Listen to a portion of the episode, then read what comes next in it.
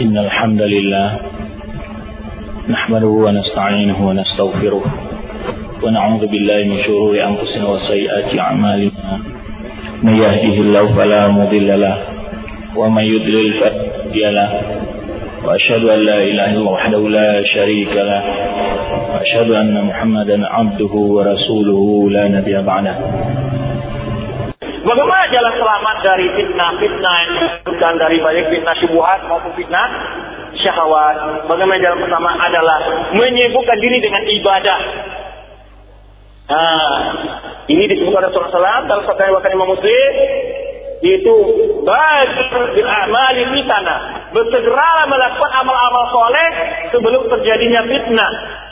Ya, kata Rasulullah sallallahu alaihi wasallam, badr bil a'mali fitnah, bersegeralah kalian melakukan amal soleh sebelum terjadinya fitnah. Fitnah. Kaki tangan muslim bagaikan sepotong malam yang penuh gelap gulita.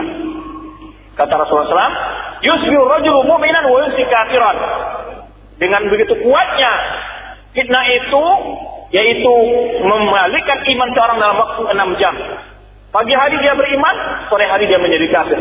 Ayumsi mu'minan wa yumsi kafir, atau sore hari dia beriman, sore hari menjadi kafir. Yabi'u dinahu bi'aradin dunya, dia jual agamanya dengan setengah kesenangan duniawi. Nah, di sini nasihat Rasulullah sallallahu alaihi wasallam, segera lakukan amal-amal soleh sebelum datang fitnah. Sebelum datang fitnah.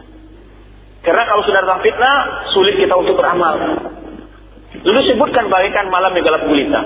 Ini satu faedah dari hadis ini, itu menunjukkan tidak adanya ilmu. Karena ilmu adalah nur, cahaya.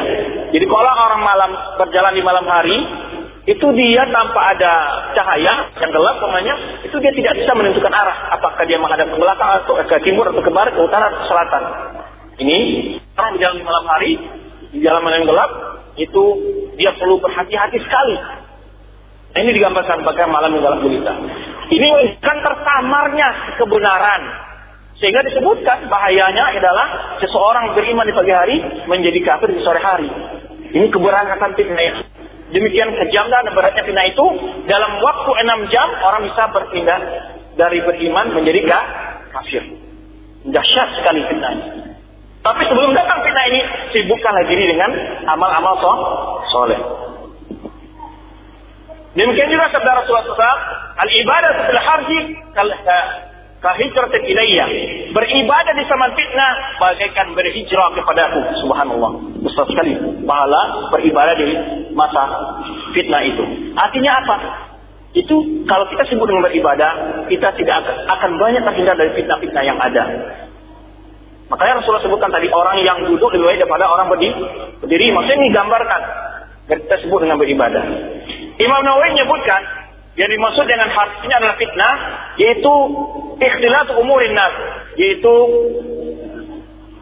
tercampurnya perkara manusia. Yakni wasawa keterputusan ibadah ini.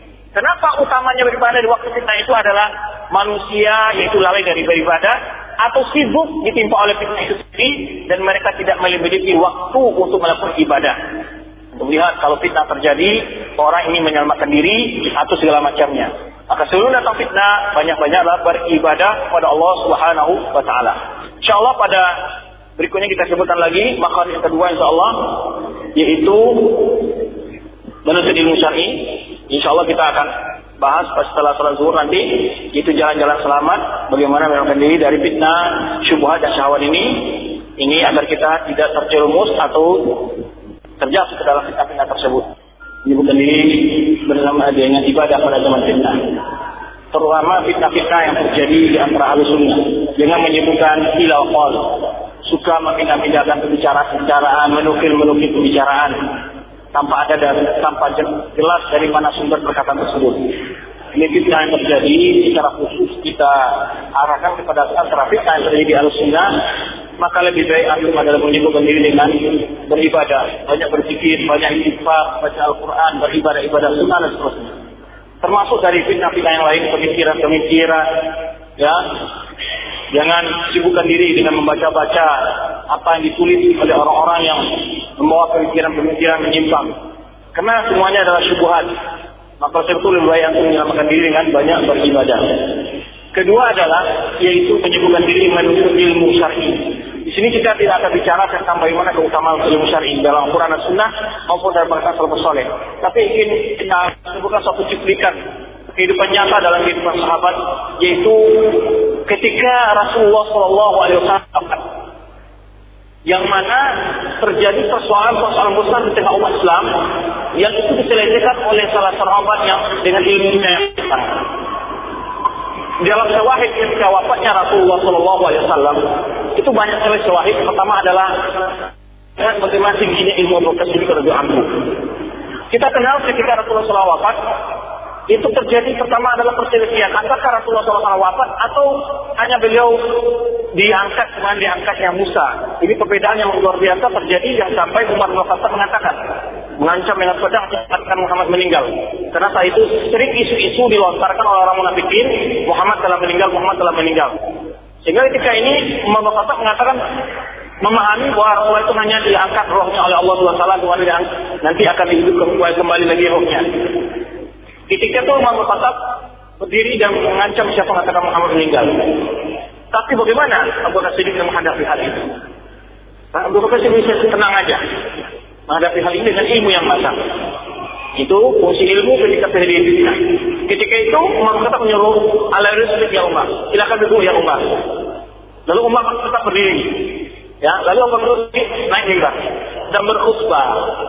Setelah Abu Bakar naik mimbar dan berkhutbah, semua orang pindah daripada menghadap Umar pindah pada Abu Bakar Ash-Shiddiq radhiyallahu anhu. Konsentrasi mendengar apa akan dikatakan Abu Bakar Ash-Shiddiq radhiyallahu anhu. Jadi ketika itu apa? Ini kata Abu Bakar Ash-Shiddiq radhiyallahu anhu, "Man ya'budullah fa inna Allah hayyun la yamut." Siapa yang menyembah Allah, sesungguhnya Allah itu Maha hidup dan tidak mati, dia akan mati. "Wa may ya'budu Muhammadan fa inna Muhammadan qad mat." Siapa yang menyembah Muhammad, sungguhnya Muhammad itu telah meninggal. Lalu dia membacakan firman Allah ini, "Afa'imata au afa'imata au qutilam khalaq ta'ala qadika." Apakah Muhammad itu mati atau dia itu dibunuh, apakah kalian akan kembali menjadi kafir? Atau dibaca oleh Abu Bakar Ash-Shiddiq firman Allah, "Innaka maitun wa innahum maitun." Sungguhnya itu akan mati dan mereka semua juga akan mati. Ketika itu Umar langsung duduk. Apa kata Umar? Seakan-akan aku baru mendengar ayat itu saat dibaca Abu Bakar Ash-Shiddiq. Bukan dikatakan ayat itu tidak pernah dibaca, cuman itu karena terjadi suatu peristiwa yang begitu besar, lupa ilmu itu biasa. Kadang-kadang terjadi suatu peristiwa, lupa ilmu yang ada, itu biasa orang kadang-kadang. Ya, ilmunya lupa, tidak ingat. Jadi makanya Umar mengatakan ka'annan, ka'anni, seolah-akan aku baru mendengar ayat itu saat itu. Karena ada orang Rafidhah memahami ini ayat yang dibikin oleh Abu Bakar Ash-Shiddiq. Padahal Umar mengatakan seakan-akan. Ini bukti dia pernah mendengar. Baru setelah Abu Bakar Ash-Shiddiq teringat ada dia. Iya, ada firman Allah menyatakan bahwa Rasulullah shallallahu alaihi wasallam akan wafat. Nah, pertama dia oleh Abu Bakar Ash-Shiddiq dengan peristiwa yang besar ini dengan apa? Dengan il. ilmu. Peristiwa kedua yang lebih penting lagi. Terjadi perselisihan. Sekarang Rasulullah telah meninggal. Di mana mau dikuburkan? Ya kan? Terjadi perbedaan di antara sahabat. Ada mengatakan hendak bawa ke Mekah, ke tempat kelahiran beliau. Ada mengatakan hendak dikubur di Baitul Maqdis, mana situ adalah kiblat yang pertama, di situ tempat kuburan para anbiya dan Isra Mi'rajnya beliau. Ada mengatakan adalah dikubur di Madinah sebagai tempat Isra beliau. Dengan ilmu Abu Bakar Ash-Shiddiq menjawab apa? Fa innal anbiya dufinu haitsu qubidu. Rasulullah mengatakan nabi itu dikuburkan di mana dia wafat. Setelah itulah persoalan ini dengan ilmu. Sehingga dikuburlah dia di kamar Aisyah, di mana di rumah Aisyah beliau wafat di bidang yang dua lantai tempat wafat itu, dan di situ beliau dikuburkan. Setelah itulah persoalan kedua. Persoalan ketiga adalah apa? Masalah siapa akan menjadi pemimpin umat setelah Rasulullah shallallahu alaihi wasallam. Siapa khalifah? Kita kenal terjadi juga perbedaan antara kaum Ansar dengan kaum Muhajirin. Ketika mereka berkumpul di Bani Saifah, ya berkumpul di sana. Ini berada di Bani Sa'idah, ya Bani Sa'idah. Kata Ansar, minna amir riku amir. Orang Ansar punya amir, pemimpin sendiri. Orang Muhajir punya pemimpin sendiri. Lalu Umar bin Khattab mau ngomong ini, tapi Abu Bakar Ash-Shiddiq langsung berdiri. dan berbicara tentang hadis Rasulullah sallallahu alaihi wasallam, menyebutkan tentang keutamaan Ansar, kemudian keutamaan Muhajirin. Lalu Rasulullah Abu Hurairah menjelaskan sabda Rasulullah sallallahu alaihi wasallam, "Inna hadza abdi Quraisy." Bahwa urusan ini adalah berada di tangan orang Quraisy. Baik ahad ar-rajulain, kata Abu Bakar Ash-Shiddiq radhiyallahu anhu, baik atas salah seorang dari orang tua itu, imma Umar bin Khattab atau Abu Ubaidah al-Jarrah. Jadi kerana dia orang-orang muwashirin di jannah, imma kalim bayat Umar atau kalim bayat Abu Ubaidah al-Jarrah atau Umar bin Khattab. Semua perkataan yang sudah aku persiapkan semenjak berangkat mau bertemu di Bani Sa'i di pertemuan ini, itu disampaikan oleh Abu Bakar Ash-Shiddiq semua. Ya, terkhayal oleh dia perkataan mau disampaikan, menyampaikan nasihat yang mau disampaikan Umar, itu disampaikan oleh Abu Bakar Ash-Shiddiq semua, kata Umar bin Khattab. Mazawartu qaulan, ini merupakan sudah bersiap-siap ini untuk mengungkapkan dalil ya. Semua yang ada itu sudah disampaikan Abu Bakar Ash-Shiddiq. Kemudian kata Umar lagi, tidak ada perkataan yang lebih berat yang sangat berat diterima adalah ketika mengatakan baiat Umar atau Abu Abu Ubaidah bin Jarrah. Apa kata Umar Khattab? Eh, apa Umar Khattab menjawab langsung. Langsung dibaiat Umar Khattab Abu Bakar Siddiq. Jadi tidak akan pernah memimpin umat yang di tengah-tengah mereka ada Abu Bakar Siddiq radhiyallahu anhu. Subhanallah. Luar biasa Abu Bakar Siddiq. Ini ilmu Abu Bakar Siddiq radhiyallahu anhu. Bagaimana beliau menyelesaikan persoalan umat dengan ilmu yang dalam. Dan bagaimana tawaduknya beliau? Abu Bakar Siddiq radhiyallahu anhu ya menyuruh baiat Imam Umar atau Ubaidillah bin Jarrah. Dan bagaimana pula Umar bin Khattab menghormati Abu Bakar Ash-Shiddiq radhiyallahu anhu. Bahkan sampai dia katakan, tiada perkataan yang sangat menusuk hatiku dan sangat berat, bahkan katanya lebih baik aku ditimpa oleh gunung Uhud dari perkataan Abu Bakar Ash-Shiddiq mengatakan baiat Umar atau Ubaidillah bin Jarrah. Sampai dia katakan, aku tidak akan pernah memimpin umat yang di tengah-tengah mereka masih ada Abu Bakar Ash-Shiddiq radhiyallahu anhu. Subhanallah. Jadi ini kita lihat bagaimana bahwa persoalan-persoalan yang ada, persoalan-persoalan yang ada itulah kuncinya ini. Kalau antum lihat persoalan-persoalan yang ada bagi medan dakwah maupun persoalan khilafiyah yang ada di tengah umat ini adalah keterbatasan ilmu masalahnya. Kita ambil contoh saja masalah solat baca Al-Fatihah jahar dan sir. Terjadi perbedaan yang betul dalam di tengah umat ini. Padahal persoalan yang gampang penyelesaian kalau dengan ilmu. Karena tidak ada seorang ulama mengatakan kalau solat dengan jahar basmalah atau dengan sir basmalah solatnya batal. Tidak ada ulama mengatakan sama sekali. Hanya perbedaan ulama masalah mana yang lebih afdal. Tapi kok terjadi perbedaan begitu dalam, tidak mau solat dengan orang yang menjaharkan basmalah, tidak mau dengan orang yang sir basmalah di tengah-tengah umat ini. Kenapa? Karena dihadapi tanpa ilmu. Kemudian perbincangan masalah salat tarawih dua puluh rakaat delapan rakaat terjadi, kadang-kadang dibangun lagi musuhnya gara-gara beda pendapat seluruhnya. Ini keluar biasa persoalan. Pada persoalan jika dihadapi dengan ilmu sangat gampang. Contohnya namanya, kalau kita biasa salat delapan, orang salat di masjid mau salat delapan kita maunya. Orang salat di masjid dua puluh rakaat sudah sampai pada rakaat delapan kita keluar. Nanti orang witir kita kembali ke masjid atau witir sendiri di rumah kan enggak masalah. Atau orang sholat di masjid delapan rakaat, kita mau sholat dua puluh rakaat. Tidak apa, sampai sholat delapan kita keluar nanti tambah lagi di rumah. Kan tidak ada persoalan. Karena sholat sunnah itu juga boleh di rumah, bahkan sholat tarawih pun dilakukan sholat di rumah. Tapi kalau kita menghadapi dengan emosional tanpa ilmu, terjadilah perpecahan belahan demi perpecahan belahan. Demikianlah persoalan-persoalan banyak kejadian-kejadian di tengah umat ini adalah keterbatasan ilmu kita dalam memecahkan permasalahan tersebut. Ini kunci yang luar biasa. Bahwa ilmu manfaat adalah, oleh itu kita lihat tadi Rasulullah menyebutkan bahwa hilangnya ilmu adalah fitnah ya. Dan kemudian munculnya sekarang ini orang-orang yang menyuarakan ilmu dan mereka bukan ahli ilmu, seperti ahli gadungan ya. Ini yang bermunculan di zaman kita ini, ini menjadi fitnah bagi umat. Fitnah yang luar biasa, berbicara dalam masalah agama dengan serampangan, tanpa ada dalil, tanpa ada ini hujah, membolehkan ini, membolehkan itu, dan melarang ini, melarang itu, dan seterusnya. Ini fitnah yang luar biasa, diangkatnya ilmu. Maka di sini kita sadari betapa pentingnya ilmu. Ya, di antara fitnah yang tidak kita singgung adalah lahirnya apa? mufti-mufti gadungan. Yang Allah sebutkan Rasulullah dalam hadisnya, yaitu Inna Allah la tazu'imah min sugur ma'atiba'at. Allah tidak mencabut ilmu itu dari dada ulama dan secara spontanitas, tapi dicabut dengan dikabdil ulama, mati dapur ulama. Tak kalau tidak ada orang-orang berilmu, muncullah etakatan nasru'ah kejuhalan. Manusia mengambil sebagai pimpinan-pimpinan agamanya orang-orang yang bodoh. Pastak tahu, lalu minta fatwanya. Fahab tahu, lalu memberi fatwa. Fatwa wadul. Mereka sesat dan menyesatkan. Dan inilah kita yang besar di tengah umat sekarang ini.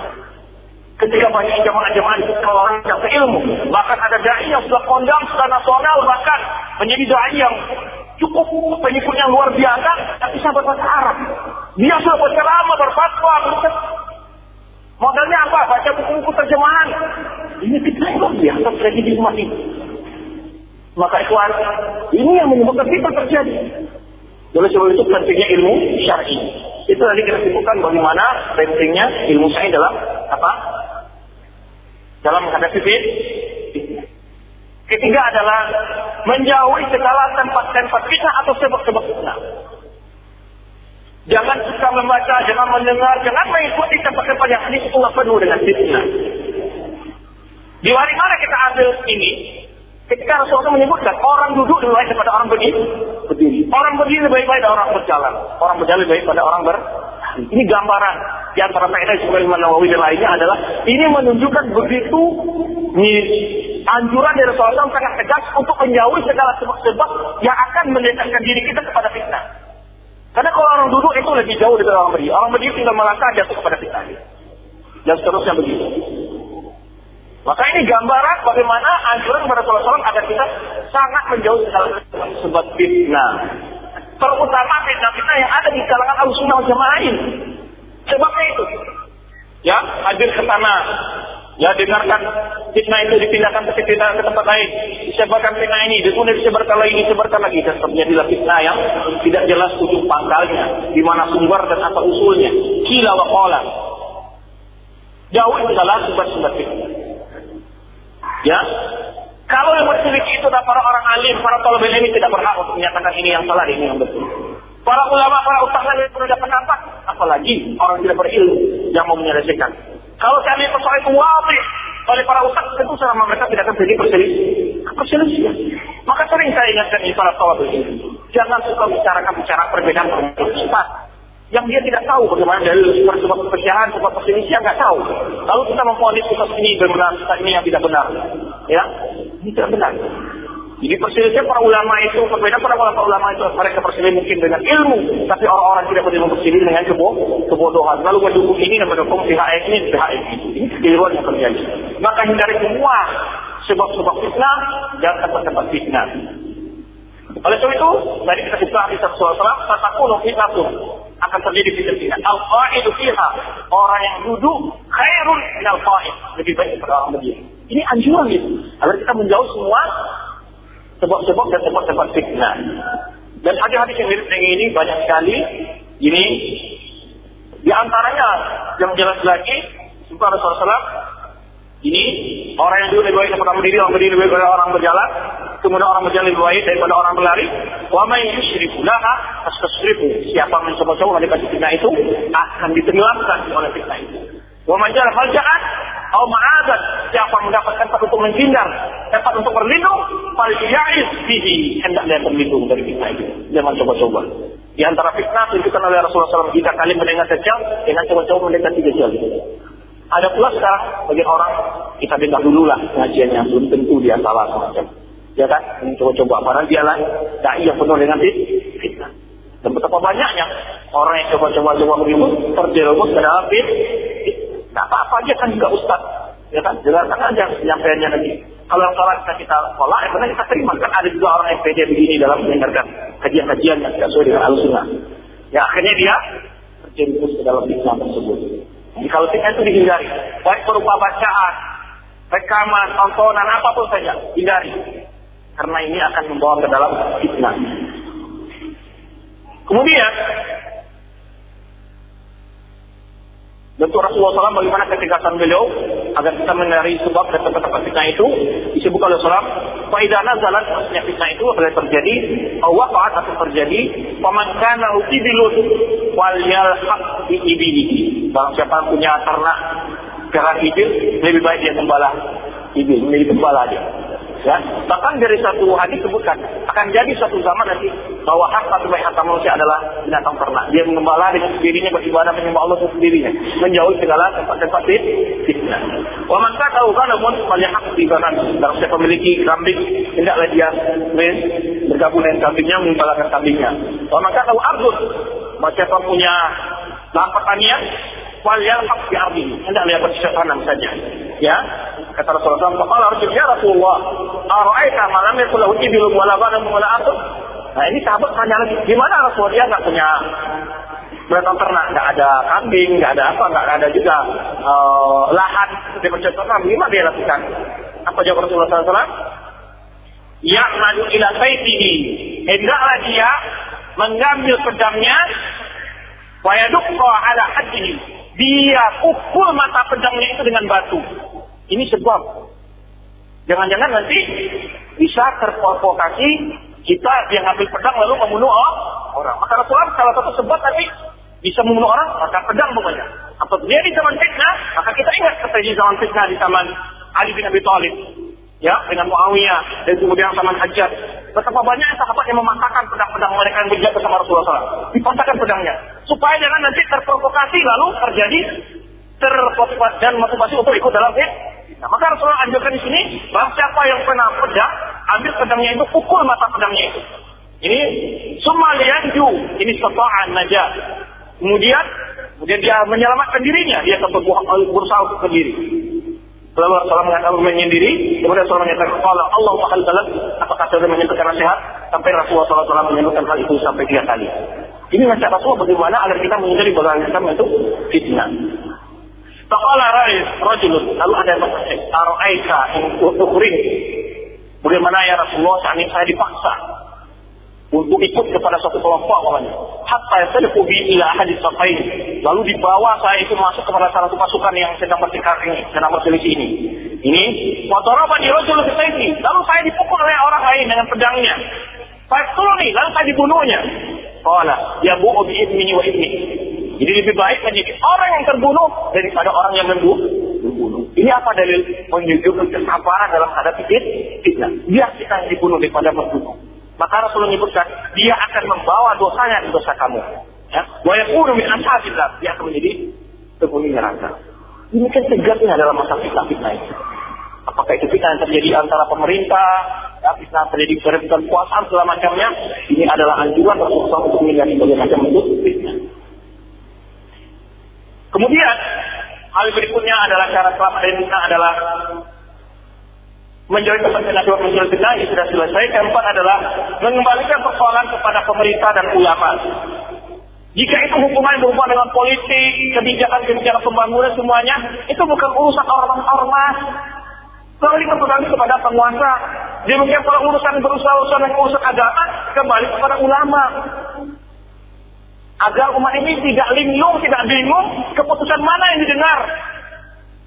Sudah menjadi problem bagaimana bagaimana saat kita mau rasa, mau lebaran, selalu terjadi percekcokan, perselisihan yang luar biasa. Padahal harusnya kita saling bersenang-senang, saling memaafkan. Ini dipicu oleh perselisihan. Kenapa?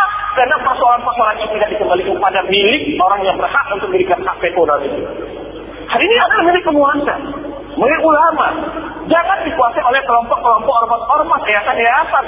Ini menyebabkan umat menjadi terpecah belah dan membingungkan.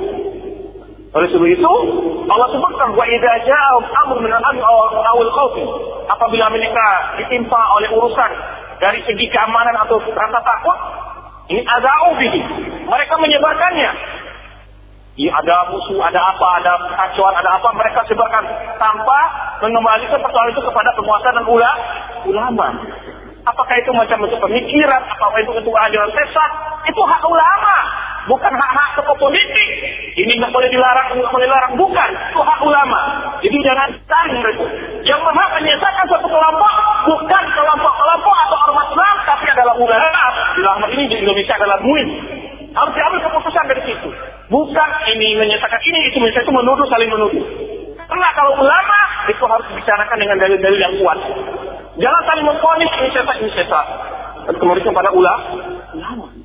Karena Kenapa lagi sekarang ini serang tuduhan terhadap aliran sesat Wahabi, sejarah bendera Wahabi, mereka merubah kitab-kitab Qur'an, semua macam banyak kitab yang tuduhan yang isinya semua itu adalah bohong, propaganda kebohongan yang jelas semua. Bahkan banyak sekali bahwa sangat bodoh, penulis sangat bodoh sekali dari ilmu Islam yang sangat lumayan rendah. Contoh mengatakan khalifah yang pertama itu Umar bin Khattab, dan Abu Bakar Ash-Shiddiq khalifah yang kedua. Banyak sekali di bukunya itu menunjukkan kebodohan penulisnya, yang mana anak T K tahu persoalan itu, biasanya bodoh dalam masalah itu. Ini menunjukkan kebohongan. Sehingga Allah membongkar kebodohan orang itu sendiri. Dan ini banyak sekali sekarang, ya, menyebabkan keresahan tengah masyarakat yang mana, dan penulisnya nggak berani menyebut namanya, nggak berani memunculkan dirinya. Nah, buku-buku seperti ini nggak perlu dikomentari, nggak perlu di, dibaca. Siapa penulisnya dan siapa penulisnya mau, dia nggak berani memunculkan dirinya. Ini menunjukkan bahwa orang ini rasa kian. Imam yang jelas dari sumber isi bukunya itu adalah bermotif iman. Banyak sekali disebutkan seperti menyebutkan bahwa mazhab yang diakui itu ada enam mazhab. Itu Jafariyah, Imamiyah, kemudian mazhab Abu Hanifah, Imam Ahmad, ini Imam Syafi'i dan Malik katanya. Ini kebodohannya. Bahwa mazhab yang masyhur di kalangan umat Islam itu adalah empat. Kemudian yang anehnya dibedakan antara Jafariyah dan Isna'asyariyah. Jafariyah dan Isna'asyariyah itu satu mazhabnya itu, berbeda. Ini kebodohan orangnya. Jadi banyak sekali buku-buku kebodohan dalam bukunya ini. Yang mana buku ini didiskusikan di Departemen Agama. Yang anehnya lagi, orang yang nggak tahu siapa penulisnya, bertanggung jawaban juga bisa. Itu malah jadi rujukan. Ini kan satu hal yang tidak benar. Ini banyak sekali keanehan-anehan di negara ini. Sesuatu persoalan sudah kembali ke pada ulama. Kemudian para ulama berpikir wajib menambah ilmu dan wawasan. Ketika menghukum satu kelompok, jangan hanya katanya-katanya, isu-isu dan opini, tapi diambil dari sumber ajaran kelompok itu sendiri. Mau menyesatkan Syiah, baca dari buku sumber Syiah. Mau menyesatkan Sufi, baca dari buku Sufi. Mau menyesatkan apa saja kelompok, ambil buku yang menjadi sumber dan pedoman mereka. Bukan katanya dan berdasarkan tuduhan-tuduhan informasi yang tidak benar. Ini juga, di para ulama pun sudah menjadi dipercaya oleh umat, ilmu, fatwa yang dikeluarkan harus berdasarkan dalil dan fakta yang kuat, valid, bukan asal ngomong. Jadi di sini kerancuan di dalam negara kita terjadinya ketika ulama tidak memegang amanah sebagai ulama dengan baik, umat hilang kepercayaan. Demikian pula sebaliknya penguasa, ketika tidak memegang amanah dengan baik, hilang pula kepercayaan kepada penguasa. Tapi Allah Subhanahu wa taala mengajarkan kita, ini dicela oleh Allah Subhanahu wa taala apabila mereka ditimpa oleh suatu urusan, wa idza ja'a amru min al-amni aw al-khawfi adza'u bi. Bila ada perkara-perkara tentang keamanan atau rasa takut, mereka lalu menyebarkannya. Walau rusuh, lalu Allah menyebutkan seandainya mereka mengembalikan hal-hal yang penting itu, yaitu kepada Rasulullah, wa ila ul amri minhum, dan kepada ini pemimpin-pemimpin mereka. Ul amri di sini jelas ditafsirkan oleh dua dua jenis oleh ulama, itu umara dan ulama, ya, penguasa dan ulama. La alimahu tajassan itu, nah, semuanya orang mengambil istimbat hukum dari itu akan mengetahui apa yang sebenarnya terjadi, ya.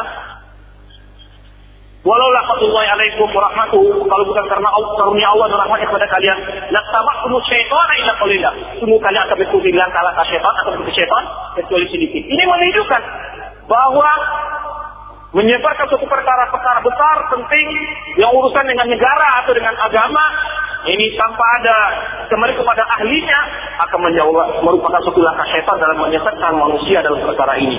Maka oleh itu Allah sebutkan, Allah sebutkan, dan tabakum syaitan, semua kalian akan mengikuti syaitan illa qalila, kecuali sedikit. Oleh itu di sini Syekh Abdul Rahman tadi menyebutkan faedah, hadza tahdibu minallah li ibadi. Ini adalah pendidikan, perintah dari Allah kepada hambanya tentang perbuatan mereka yang tidak wajar.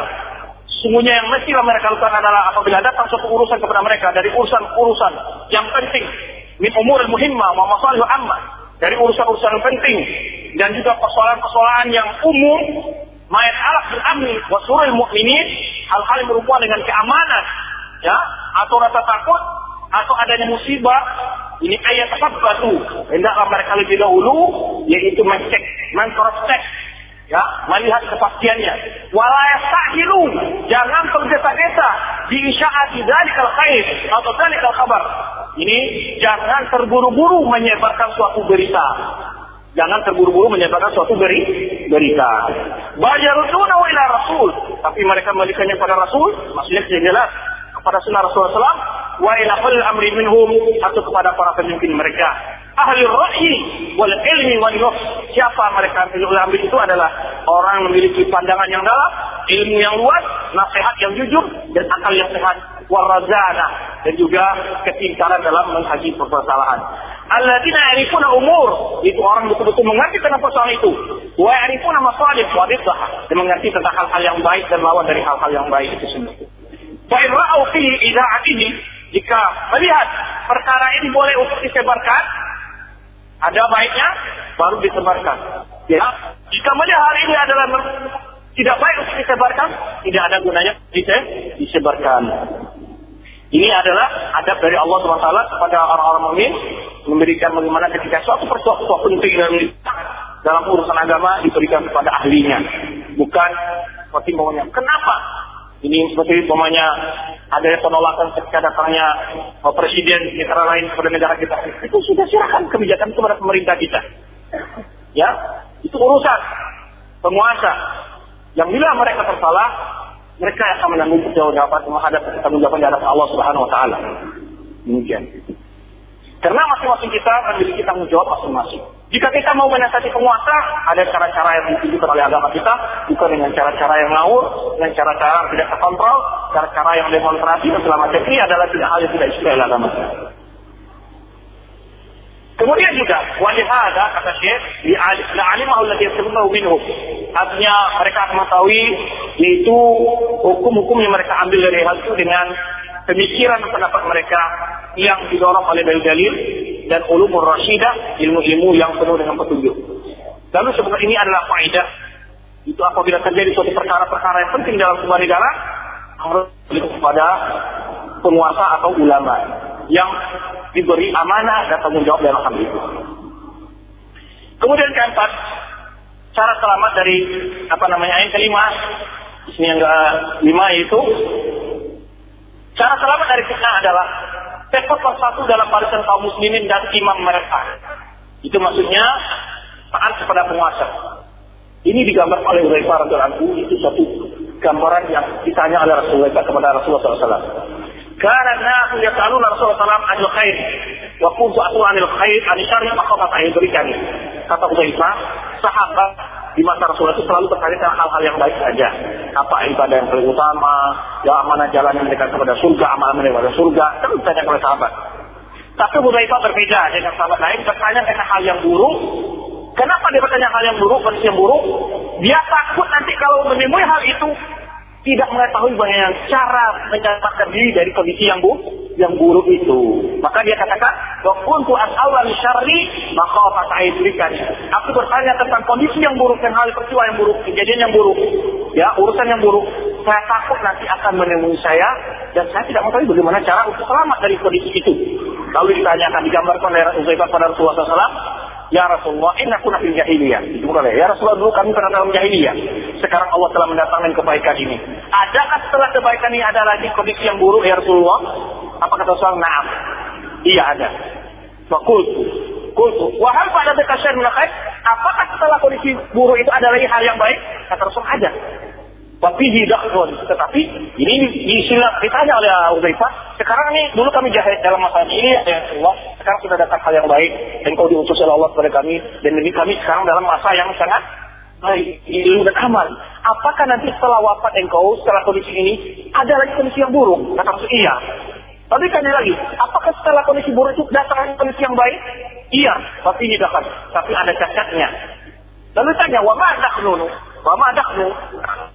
Apa bentuk cacatnya masa yang buruk saat itu ya Rasulullah? Masa yang baik itu ya Rasulullah? Jadi tidak sempurna baik berarti. Lalu ditanya oleh Rasulullah, qaumun eh yahduna bi ghairi hudayah. Ta'rifu mimma tunqir, yaitu ada orang yang tidak berpedoman dengan petunjukku, tidak mengambil petunjuk padaku, dan engkau mengenal mereka dan mengingkari.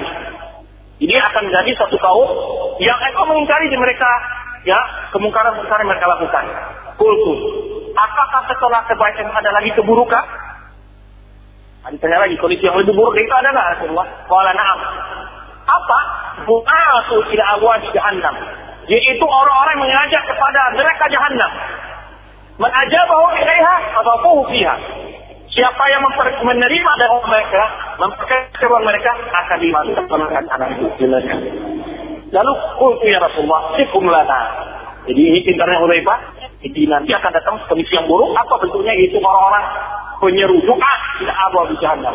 Penyeru kena jahannam. Artinya jadi menyerukan kebatilan dan kemungkaran, bid'ah dan kesesatan. Lalu sebutkan ciri-cirinya ya Rasulullah agar aku kenal mereka. Hum min al-qatina, dia itu dari bangsa kita. Wa yatakallamu bi asnatina, mereka berbicara dengan bahasa kita. Jadi manusia, ya kan? Qultu fama ta'uruni in adrakani dzalik. Lalu aku bertanya, kalau seandainya kondisi itu aku temui Rasulullah, apa nasihatmu untukku? Subhanallah. Ini gua bertanya, kalau kondisi seperti ini bagaimana nanti jalan keluarnya, ya kan? Jadi kata Rasulullah shallallahu alaihi wasallam, kau kan jamaah kaum muslimin, engkau tetap dalam persatuan kaum muslimin. Wa imamahum, dan pemimpin mereka. Qultu fa illam yakun lahum jama'atun wala imam. Ditanya lagi kondisi yang buruk. Bagaimana kalau kondisi itu enggak ada lagi jamaah kaum muslimin, enggak ada negara, enggak ada pemimpin, wala imam, enggak ada pemimpin. Di sini kondisi yang buruk itu disuruh apa? Tetap dalam persatuan bangsa dan taat kepada penguasa. Lalu ditanya, kalau seandainya saat itu kacau, nggak ada negara biasa, pemimpin pun tidak ada, bagaimana ya Rasulullah? Pak Fajil Sultan Serakullah. Ada semua kelompok-kelompok yang sudah bertikai itu. Walau anta'obah diasli syajaratin, walau engkau akan digigit urat kayu. Ya, hatta yudrika kal maut, sampai engkau mati. Wa anta ala dzalik, engkau seperti tetap demikian. Jadi hindari orang yang tidak berkecamuk dalam perbedaan, dalam fitnah, dalam pembunuhan, dalam peributan kekuatan macam-macam, engkau hindari hal itu. Jadi kalau sudah tidak ada lagi pemimpin dan tidak ada lagi persatuan bangsa, ya umat, jangan apa, maka apa kata Rasulullah sallallahu alaihi wasallam? Apa kata Rasulullah sallallahu alaihi wasallam? Hindari semua jemaah-jemaah tersebut. Itu diantara nasihat Rasulullah sallallahu alaihi wasallam. Ada juga di kalangan fitnah. Ini ini kisah yang disebutkan di sini dari riwayat dari Ubaidillah, Ubaidillah bin Adi bin Khayyar, beliau berkata, aku menemui Khalifah Uthman ketika beliau sedang sakit, sedang sahabat Ali sedang salat mengimami kaum muslimin.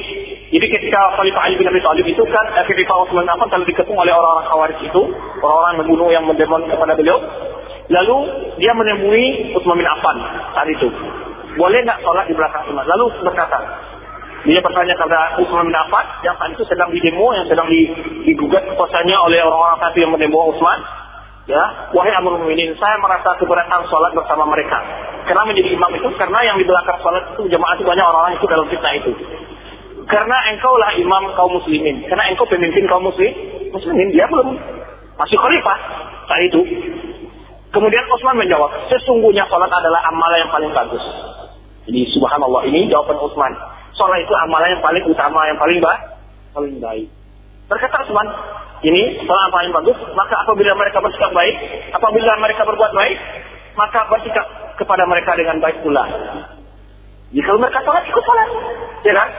Lalu kata ini, kemudian tapi kalau mereka bersikap buruk, menghindarlah dari keburukan mereka. Menghindar dari keburukan mereka, tidak disuruh oleh Uthman balas keburukan mereka, lawan mereka enggak. Apa kata Uthman? Menghindar. Subhanallah. Ini cara menghadapi ketika terjadi persetujuan. Bahkan ketika itu disebutkan riwayat ini, selanjutnya dari riwayat tersebut disebutkan, karena yang menjadi imam saya itu adalah Ali bin Abi Thalib, yang banyak di belakang sholat belakang itu orang-orang yang ikut mengepung Uthman bin Affan. Maka sahabat yang baik itu berat saya sholat belakang semua orang-orang yang mengadakan merotakan itu. Itu maksudnya. Maka Uthman mengatakan salat bersama mereka. Ya, salat itu adalah pekerjaan paling baik. Kalau mereka baik, ikut kebaikan mereka itu. Jika mereka buruk, jangan ikut campur dengan keburukan mereka. Hindari keburukan mereka. Tapi tidak dikatakan ini balas keburukan mereka enggak. Ya. Kemudian yang berikutnya ini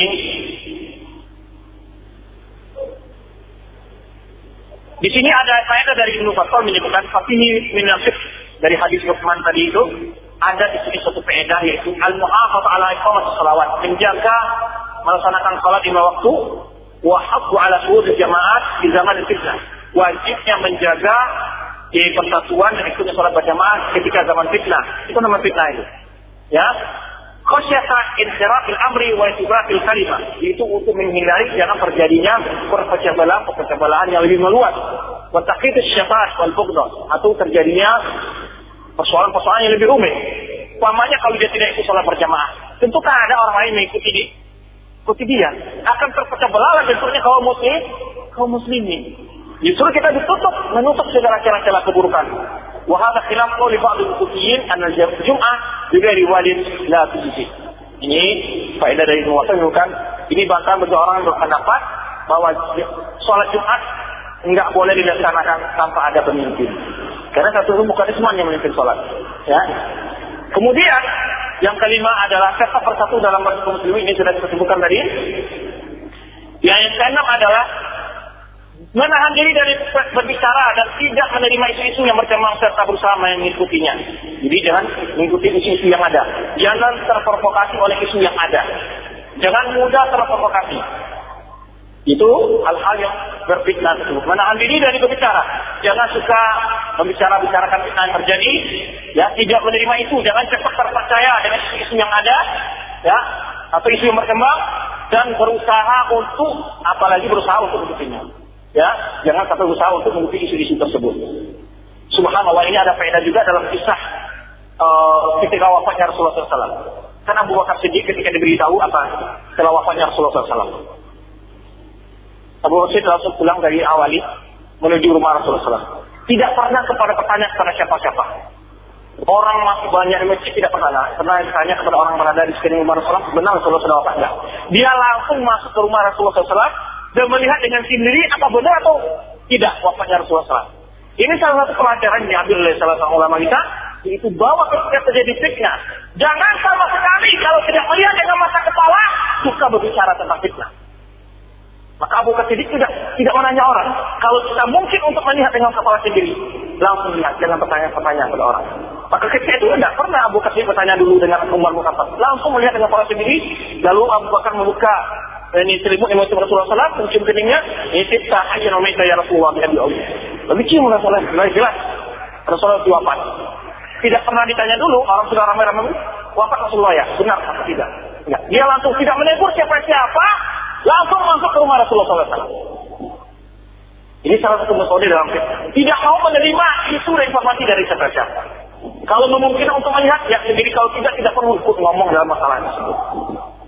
Nah, ini dari faedah-faedah disebutkan di sini.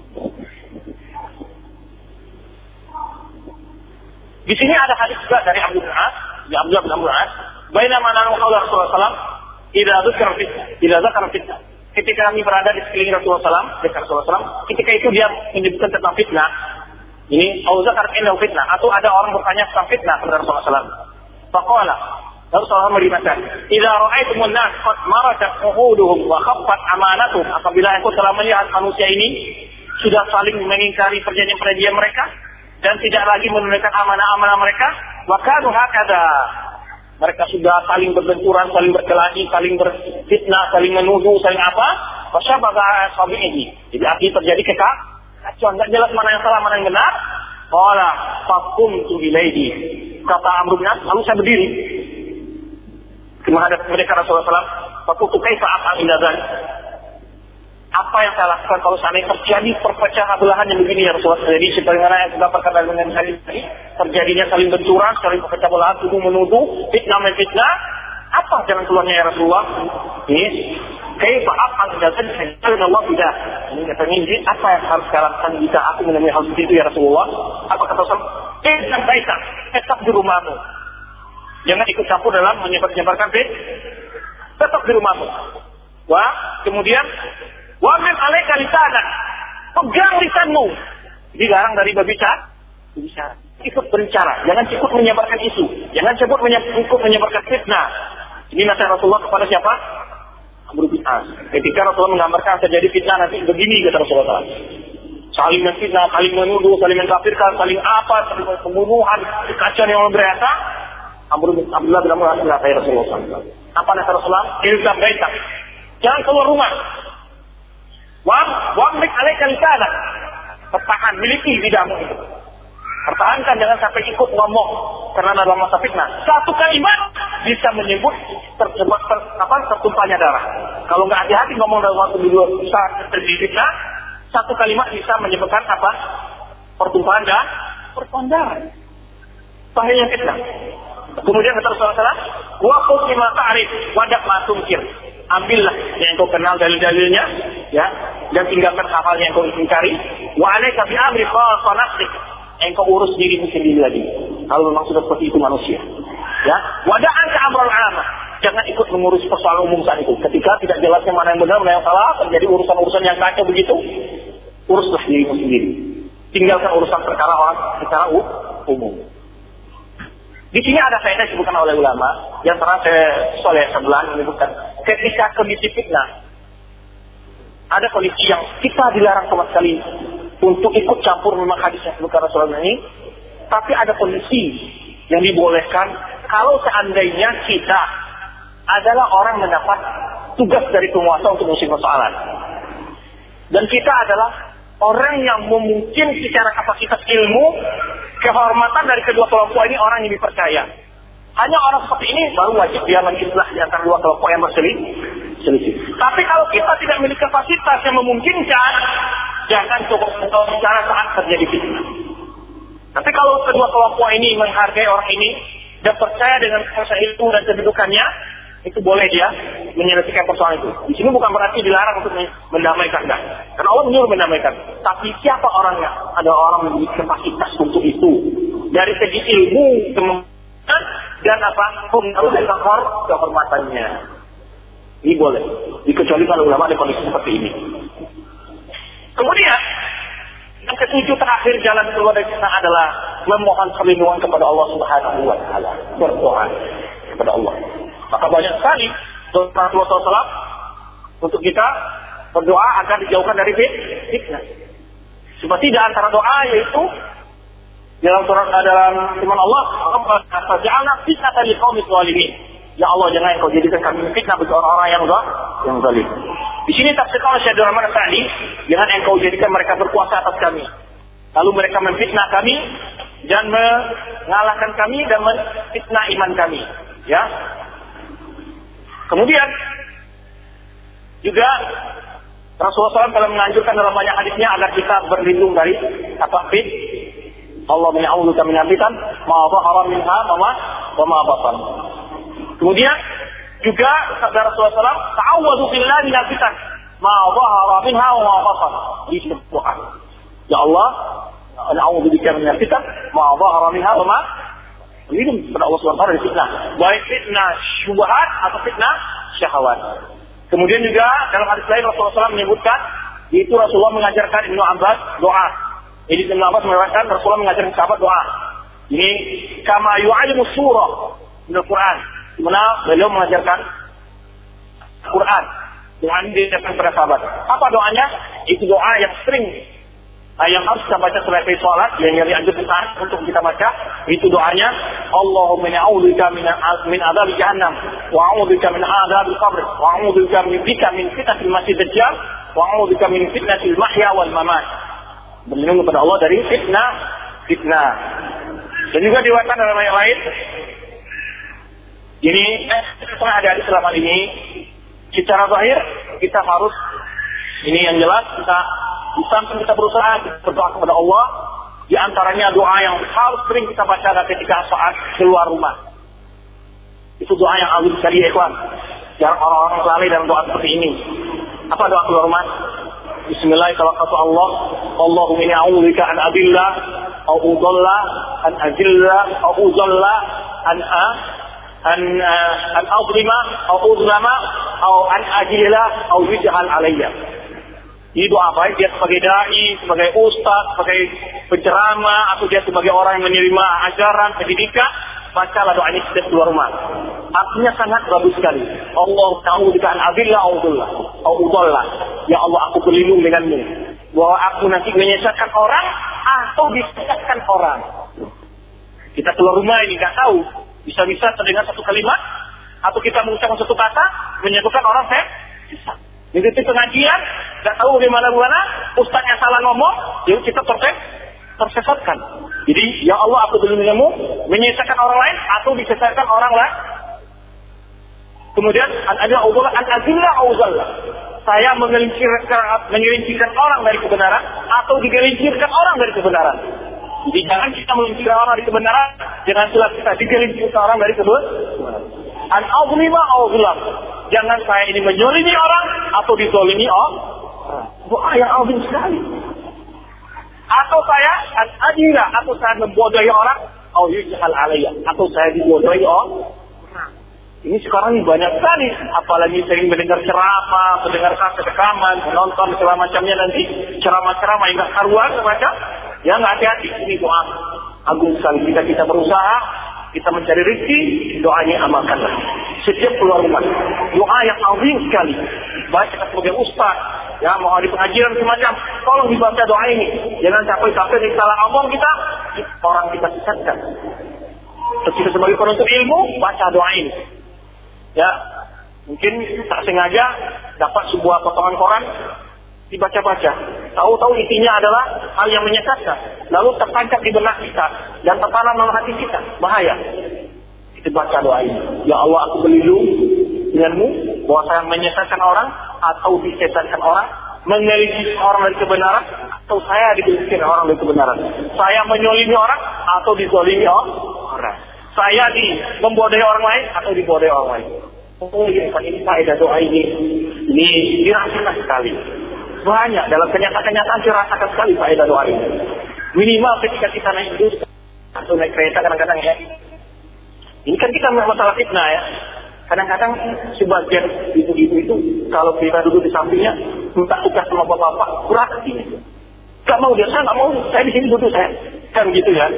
Tapi kalau kita baca alhamdulillah ya kadang-kadang dan selama ini dalam kenyataan selalu nerima, gitu.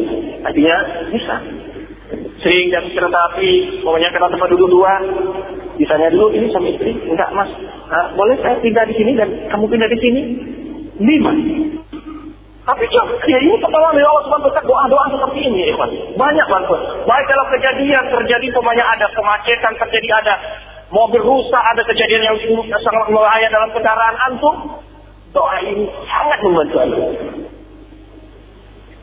Banyak kejadian-kejadian luar biasa terjadi, di orang membaca ini, justru dia diselamatkan Allah dan berbagai hal.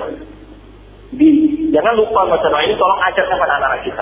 Apalagi dengan kondisi fitnah yang tadi kita sebutkan. Mulai keluar rumah fitnah sudah menghadang kita. Apakah itu reklame, apa itu pendengaran nyanyi, pendengaran apa, seruan ini, reklame ini, seruan itu. Ada kata kepada Abdul, fitnah itu menerkam kita dan bahkan tidak bisa kita hambat. Ya, asal masuk angin dia masuk. Seperti T V, prabola, tontonan apa semacam. Luar biasa fitnahnya. Kabah seringlah. Banyak berdoa kepada Allah agar dijaga dari fitnah. Dan betapa banyaknya orang sudah kenal sunnah, justru berpindah kepada fitnah. Ini kenapa? Jadi itu hati itu berada di tangan Allah Subhanahu Wa Taala. Maka kita mohon Allah Taala, ya muqallibal qulub, tsabbit qalbi ala dinik. Banyak berdoa kepada Allah tentang istiqamah ini, agar jangan terfitnah. Lalu sebab itu di antara kita selamat dari fitnah tadi adalah dengan bertahasun, berbenteng diri dengan azkar-azkar yang ada. Apalagi sering sekarang orang kesurupan, masal segala macam itu.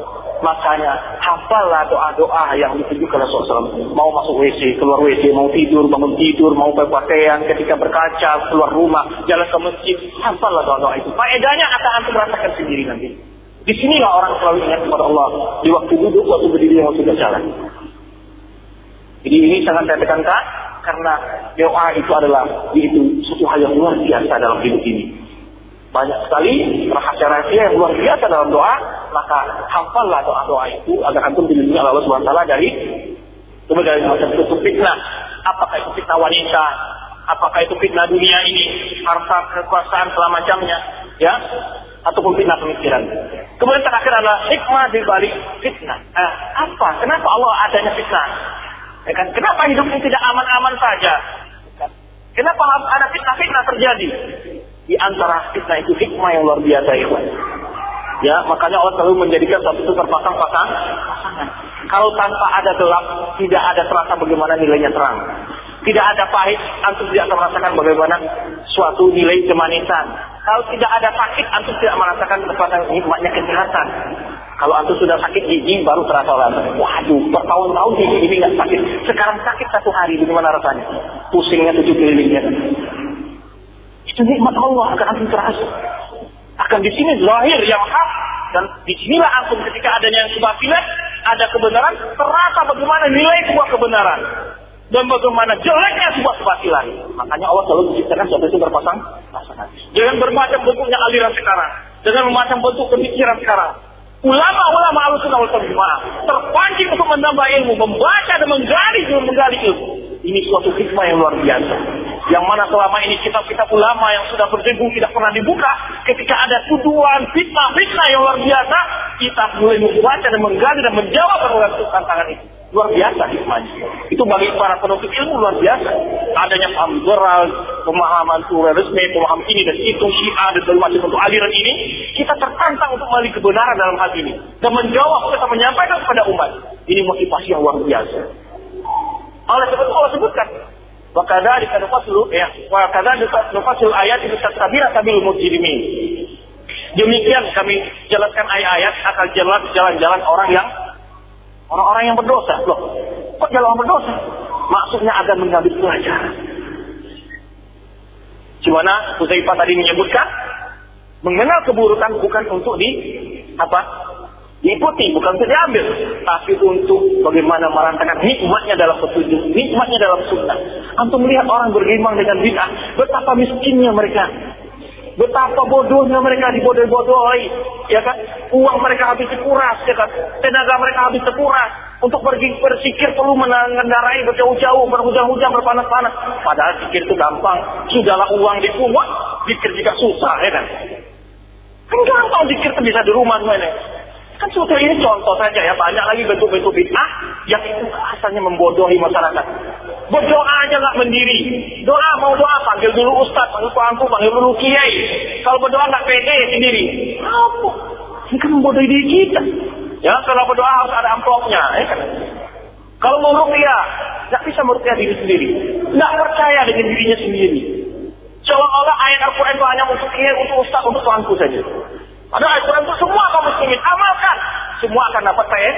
Eh, tidak khusus dengan kiai aja. Kalau baca Al-Fatihah kiai aja yang bisa baca Al-Fatihah, lu faedah untuk kiai. Ini jadi kalau orang-orang yang tidak mengamalkan sunnah, dia amat banyak terzolimi dan banyak dibodohi. Luar biasa. Maka antum merasakan nikmat dengan sunnah, antum beribadah dengan enak, ya kan? Tidak perlu terbatas dengan waktu, tidak terbatas dengan orang, tidak terbatas dengan kesempatan. Mau berzikir, di atas mobil bisa berzikir, di atas kendaraan bisa berzikir, ibu-ibu sedang dapur dia berzikir. Banyak kesempatan. Tapi kalau nunggu-nunggu, mau maulid Nabi, maulid Nabi gampang. Setelah hari Senin puasa, tak dulu di awal depan baru maulid Nabi. Bagaimana kalau masih nggak maulid Nabi kita? Sedangkan maulid Nabi gampang. Setelah hari Senin kata Rasulullah sedang puasa. Ketika Rasulullah tanya, kenapa engkau puasa hari Senin ya Rasulullah sallallahu alaihi wasallam? Fihi wulid wa fihi uhiya ilayya. Karena di hari Senin aku dilahirkan dan pada hari Senin pula aku menerima wahyu pertama. Jadi maulid dan puasa ada-ada, yaitu puasa hari Senin. Di Senin setiap minggu maulid, bukan satu kali setahun. Satu kali sedikit kali maulid ini. Seminggu enak. Itu puasa, bukan makan-makan. Ini malah dibalik. Maulid, bikin makan enak-enak. Buang rasa yang banyak-banyak, ya kan? Yang untuk apa? Ya ustaz-ustaz makan enak, ayam, ya kan? Enak. Orang miskin juga nggak dapat bantuan itu. Nah ini. Jadi gampang sebetulnya agama ini, tapi dipersulit tak kalah kita tidak mengerti tentang ajaran Islam. Diperbodohilah kita. Insya-Allah tergantung semua ibadah ini. Ini memang ada ibadah berjamaah, salat berjamaah. Yang anehnya, zikir berjamaah, salat berjamaah, selawatan berjamaah, salat berjamaah. Ini lebih patah hati. Ini perlu diluruskan. Jadi ini yang kasihan kita, oleh sebab itu ternyata nikmat sunnah ini. Kita beribadah dengan ya mudah, tidak dipersulit, tidak tergantung dengan orang-orang tertentu. Kan begitu. Nah, oleh sebab itu, dan terhikmahnya adalah merasakan nikmat kebenaran dan melihat betapa kelapnya kebatilan, kelapnya kebatilan itu. Nikmatnya sunnah dan terangnya sunnah, betapa hilangnya bid'ah itu. Kemudian antara hikmah lagi adalah Allah sebutkan ahasiban nas ayatul amana wa hum la yasmun. Apakah manusia mengira akan dibiarkan berkata, mengatakan kami telah beriman lalu mereka tidak diuji? Tidak mungkin. Jadi fitnah-fitnah yang ada itu adalah ujian bagi iman kita. Jangan. Kalau tidak ada ujian, semua orang ngaku saya ini beriman. Lalu Allah sebut, walaqad fatanna alladziina min qablihim. Sungguh kami telah menguji orang-orang sebelum mereka. Bukan hanya para orang mukmin, para anbiya diuji sekali. Jangan begitu. Wala ya'man Allahu alladziina sadaqu wa la ya'man al-kadziibin. Apa tujuannya? Agar Allah benar-benar membuktikan siapa yang benar dalam imannya, siapa yang pura-pura beriman, yang dusta dalam imannya. Itu gananya ada uji, ujian. Siapa istiqamah, siapa yang pelan di dalam menjalankan agama ini. Kemudian ahasibal ladzina ya'maluna sayyi'at an yasbiquna sa'a ma yahkumun. Ayat ini, apakah orang-orang melakukan hal-hal yang buruk itu bahwa mereka mampu mendahului kami? Sungguh hal itu satu hal yang buruk mereka sangkakan. Kemudian di sini banyak faedah-faedah di antara hikmah itu ada tadi disebutkan agar terasanya dibandingkannya kebenaran dengan kebaikan, dan untuk mengukur derajat iman seseorang. Semakin tinggi iman seseorang atau semakin berat ujian yang dihadapinya. Semakin besar tujuan yang kita lakukan, semakin besar pula tantangan. Suatu hal yang disebutkan dalam ilmu motivasi, sebesar apa tujuan antum, sebesar itu pula tantangan yang akan menghalangi. Itu benar. Kalau antum mau safar ke Irian Jaya, itu tujuan yang sangat jauh ya. Tapi butuh pengorbanan yang juga juga harus ber. Maka so, tujuan yang besar butuh pengorbanan yang besar, perlu persiapan yang besar. Tidak gampang. Ya, kalau seperti itu ingin membela iman, ingin membela sunnah, akan datang ancaman dan memang fitnah-fitnah yang banyak dari berbagai sisi. Maka itu perlu meningkatkan kesabaran kita dalam menghadapi hal tersebut. Kemudian yang pertama, wa nabluukum bisyarri wal khair fitnatan wa ilaina turja'un. Kami akan uji kalian dengan hal yang buruk dan hal yang baik. Fitnah sebagai ujian kata Allah. Wa ilaina turja'un. Nanti kalian akan kembali kepada kami kata Allah. Maksudnya apa? Siapa yang lulus akan diberi bonus, siapa yang gagal akan merugi. Itu tujuan adanya fitnah-fitnah itu. Jadi jangan kita terkhayal, kenapa sih hidup ini tidak aman-aman saja, mantap saja ya, mulus saja semua, tidak ada. Nabi yang paling cinta Allah Subhanahu Wa Taala dalam berdakwah saja menghadapi tantangan yang luar biasa. biasa. Ya, jadi tidak perlu kecil hati kita. Menghadapi tantangan itu biasa. Sebuah tujuan yang besar akan menghadapi tantangan yang cukup. Sebenarnya banyak ayat, sebenarnya karena waktu memang sudah kelewat ya. Kita cuma sampai di sini saja. Mungkin aku bisa dapat faedah dari masalah yang ada yang dikopi. Insya Allah aku bisa dapatkan dari penelitian. Demikian banyak maaf jika ada dalam penyampaian-penyampaian yang kurang atau ada kekeliruan-keliruan. Kami sangat mohon maaf. Hal itu adalah karena kita melakukan kekurangan kami, kekurangan yang ada dalam ilmu kami. Semoga Allah subhanahu wa taala menunjukkan yang benar kepada kita adalah yang benar, dan Allah memberikan kepada kita untuk untuk kebenaran itu. Dan Allah menunjukkan kepada kita yang salah itu adalah salah dan menjauhkan kita dari kesalahan tersebut. Subhanallah wa bihamdihi asyhadu an la ilaha illa wa astaghfiruka wa wassalamu alaikum warahmatullahi wabarakatuh. Ada beberapa pertanyaannya saja ya. Mohon penjelasan tentang salaf salafi salafiyun dan mohon penjelasan surat Al-Ahzab ayat empat puluh. Apa ayat empat puluh? Al-Ahzab. Saya berhafal Al-Ahzab dulu atau sekarang sudah ini sudah jarang percaya ini karena sering-sering keluar begini. Dulu saya pernah sebutkan antum. Ini karena fitnah ini banyak menghilangkan hafalan. Kenapa tidak? Ya. Itu kalau sekali keluar rumah itu bukan petunjuk silam. Jadi sekarang ini bukan kita ini sekarang. Sekarang ini bukan mata itu kepala mau disebutkan lagi. Kalau mata saja terlihat saja. Gimana tidak? Ya bagaimanapun antum yang malu melihat. Mereka tidak merasa malu gitu. Wanita-wanita yang keluar dengan pakaian yang minim. Salafi salafiyun, istilah salafi ikhwan, itu para ulama mutaqaddim menggunakan kalimat salaf. Yang mereka maksud itu adalah itu generasi al-mufaddala yang utama dari umat ini, yaitu sahabat, tabi'in, tabi'in, tabi'in, berdasarkan hadis Rasulullah riwayat Imam Bukhari, yaitu khairun nas qarni, tsumma alladziina yalunhum, tsumma alladziina yalunhum. Sebaik-baik manusia adalah masa, yaitu sahabat masa Rasulullah. Tsumma alladziina yalunhum, kemudian generasi berikutnya, tsumma alladziina yalunhum, kemudian generasi berikutnya. Faedah hadis ini kabar, tetapi ada amar di dalamnya. Rasulullah beri kabar kepada kita sebaik-baik manusia, tujuannya adalah kalau kalian ingin baik, ya ingin baik dalam beragama, inilah generasi yang terbaik dalam menjalankan agama. Karena kebaikan yang masuk dalam hadis bukan dari segi baju mereka, kendaraan mereka, rumah mereka, makanan mereka, tidak. Dimaksud di sini adalah pemahaman terhadap agama. Oleh itu salah satu hadis ini adalah menunjukkan bahwa kita ingin baik dalam beragama cukup mengamalkan amal yang kami dicontohkan oleh para sahabat dan para tabi'in dan tabi'in. Itu maksudnya. Jadi salafi nisbah kepada orang yang mau mengikuti salaf itu. Nisbah untuk orang yang mau mengikuti salaf itu sebut salafi. Ya itu ya nisbah. Sebenarnya ini Syafi'i, ya Syafi'iyun, Syawafi' sebutnya. Ini namanya Indonesia. Lalu sebut Indonesia. Itu ya nisbah orang Indonesia. Itu maksudnya. Jadi kalau salaf itu generasi memang salafi orang yang berusaha mengikuti salaf. Orang yang berusaha mengamalkan manhaj salaf. Jadi orang yang berusaha mengikuti salaf bukan berarti orang itu maksum dari kesalahan.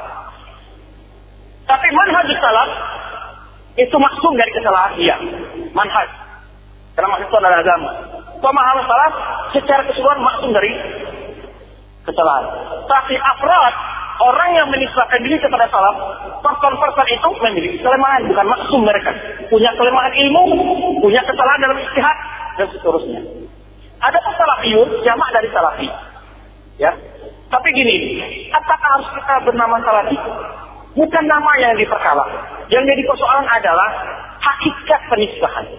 Yang penting antum mengikuti cara memahami agama, cara mengamalkan agama sesuai dengan pengamalan dan pemahaman sahabat dan tabi'in tabi'in sudah, walaupun antum tidak perlu nulis salafi di keningnya. Ya, apalagi nama salafi ini menjadi nama-nama yang dipertentangkan, yang diperebutkan oleh orang. Kadang-kadang dia manhajnya adalah hizbi, katakan juga salafi. Gitu. Tapi kalau salafi yang betul-betul adalah benar-benar menisbahkan diri kepada salaf dengan itu akidah, manhaj dan cara berdakwah yang substansi, akhlaknya. Jadi salaf itu bukan akhlak saja, bukan manhaj saja, bukan akidah saja. Ada orang memahami begini, saya salafi, itu akidah salaf, manhaj salaf. Tapi akhlaknya salaf, tidak salaf namanya.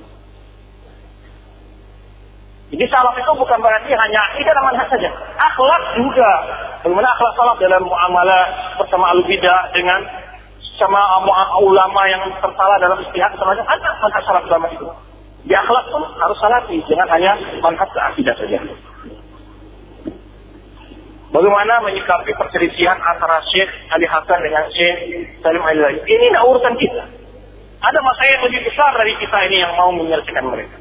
Ya, nah ini yang sangat penting. Tadi tidak perlu dipikirkan ini perbedaan ini. Jadi bagi kita di sini tidak perlu dipikirkan siapa yang salah kita. Oh, tidak ada yang salah.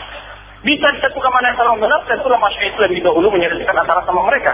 Karena sama mereka itu ingin perselisihan, menginginkan persatuan. Pasti syaitan ingin kebaikan. Syaitan juga ingin kebaikan.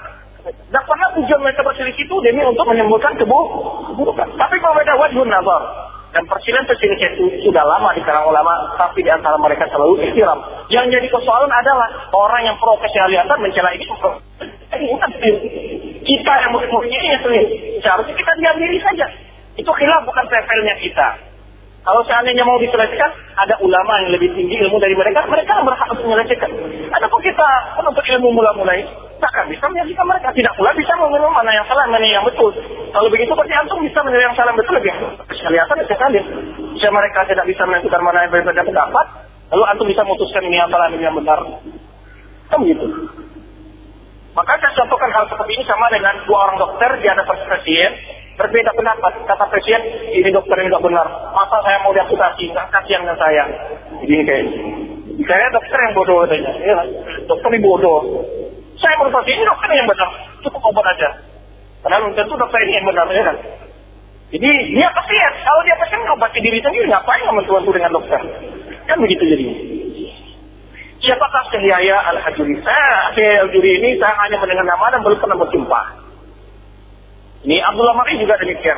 Abdullah Mar'i saya pernah melihat dan belum pernah berjumpa. Ya, melihat apa arti hizbiyah? Hizbiyah maksudnya adalah kelompok-kelompok yang menyimpang dari pemahaman salafus saleh. Bagaimana pendapat Ustaz tentang buku Syubhat ini? Semua kalau kita belum pernah membaca. Di kalangan ikhwan kita, kenapa bagi mereka uang sudah memiliki ilmu yang cukup, kalau diminta uh, ngasih kajian kok susah dengan berbagai alasan? Bagaimana yang seperti ini? Apakah ini termasuk fitnah akhir zaman? Ya maksudnya mungkin dia punya hutang, mungkin belum sempat merimpah, ya kan? Kita husnuzon saja. Masa ikhwan yang sudah ngawu ngaji, yang tahu tentang oh, keutamaan dakwah, menyebarkan ilmu, lalu dia tidak merimpah, mungkin dia punya hutang. Walaupun kita lihat dia banyak uang, tapi uang itu mungkin dihutang, gitu. Karena banyak sekarang orang miliarder, tapi hutang juga miliarder. Di akhir zaman ini yang banyak sekali fitnah, apakah kita perlu usaha untuk tinggal di permukiman khusus Salafi untuk menjaga agama kita ini? Justru hal ini ada polisi yang menentang dan tidak. Tapi untuk zaman sekarang ini, dan sebaik-baik manusia dan hidup bercampur dengan manusia, dan dia membaiki manusia, itu jelas. Tapi kalau dia ta'id, dia bisa menjaga diri dan imannya, ya mungkin dia lebih baik tinggal di hutan dia itu. Gimana nasihat Rasulullah shallallahu alaihi wasallam tadi? Jauhi manusia. Kalau dia tidak bisa, tapi dia bisa menuntut ilmu, bisa ribadat, bisa menuntut nasihat, ini ini orang manusia yang lebih afdol, ya, lebih afdol. Sekarang banyak sekali kelompok organisasi kajian-kajian, mereka juga mengatakan bahwa kita bukan kelompok kajian, tidak mau disebut kelompok. Mereka juga mengatakan kembali dasar aturan sunnah dan pemahaman dalam dalam pemahamannya. Kita sudah sering ingatkan, bukan permasalahan kembali pada Al-Quran dan Sunnah. Karena semua umumnya al-bid'ah itu mengatakan Al-Quran dan Sunnah, kecuali Quraniyun. Hanya mengatakan Al-Quran saja kepada mereka. Tetapi yang dipersoalkan bagaimana memahami Al-Quran dan Sunnah. Apakah menurut pemahaman para sahabat, salafus saleh atau bukan? Ini yang saya sering saya tekankan. Karena semua harta orang itu, jadi kita sebutkan syariat Islam, apa bentuk syariat Islam yang mereka inginkan. Kalau tidak ada lagi pencuri, tidak ada lagi berzina, itu pasti syariat sudah full ditegakkan. Itu tidak akan ada, hatta di al, mungkin di alam malaikat bisa. Di masa Rasulullah ada berzina. Dan berarti tidak ada gunanya ayat tentang hukumnya pencuri. Tidak ada guna ayat hukumnya perzina. Itu buktinya ada, itu kejadian di tengah Islam, maka dia turunkan hukumnya. Jadi bukan berarti orang menegakkan Islam, nggak ada pencuri, nggak ada perzina, nggak ada penipu, nggak ada penipu. Enggak. Di tengah umat Islam itu ada terjadi pencurian terjadi, itu jelas, makanya turunkan hukumnya. Karena ini manusia yang punya kelemahan-kelemahan, jadi turunkan hukum oleh Allah subhanahu wa taala. Kalau seandainya tidak ada hal-hal itu terjadi, untuk apa diturunkan hukum oleh Allah subhanahu wa taala? Jadi kalau ada orang membayangkan ya, bila tegakkan syariat Islam itu seperti alam malaikat, enggak akan ada. Syariat Islam itu dimimpi yang mau diinginkan seperti itu. Hatta di masa Rasulullah shallallahu alaihi wasallam ada pencuri, ada pezina. Ini pemahaman yang keliru. Apakah risalah Salafi anti Yahudi, Salafi benci umat adalah fitnah bagi para Salafiyun? Ini jelas sekali. Mana sih Salafi yang kerjasama dengan Yahudi? Lihat saja. Justru mereka yang banyak kerjasama dengan Yahudi. Kalau antum tahu, teroris itu banyak kerja sama dengan Yahudi kok.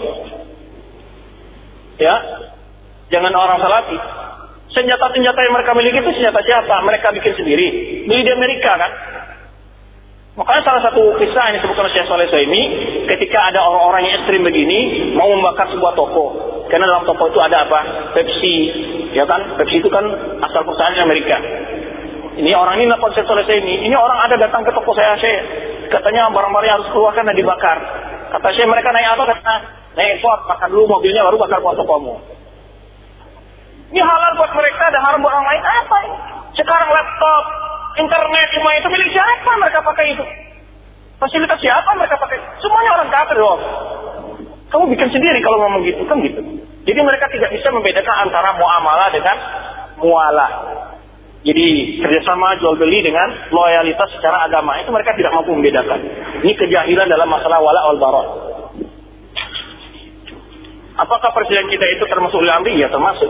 Padahal beliau dulu ini jadi presiden yang memilih bukan kaum muslimin saja. Ya, tetap, tetap jadi penguasa. Karena juga Rasulullah shallallahu alaihi wasallam menjadi pemimpin ulama dan juga para khalifah-khalifah dulu juga disetujui oleh para orang kafir kan? Tidak masalah. Dan itu yang dituntut. Ustaz, bagaimana cara menghindari dari fitnah wanita? Pertama, berdoa kepada Allah subhanahu wa taala. Yang kedua adalah menikah. Ya, menikah dan hindari semua sebab menjaga pandangan, jangan suka melihat foto-foto ya atau apalagi film dan seterusnya. Hindari hal-hal seperti itu, insya Allah terhindar. Kemudian jangan banyak merenung, punya aktivitas yang menyibukkan.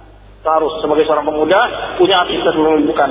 Tapi kalau mikirnya sudah nggak bisa lagi ya, artinya sudah mau mikirin wanita aja, nikah aja, gitu. Eh kalau sudah mampu, karena setiap ya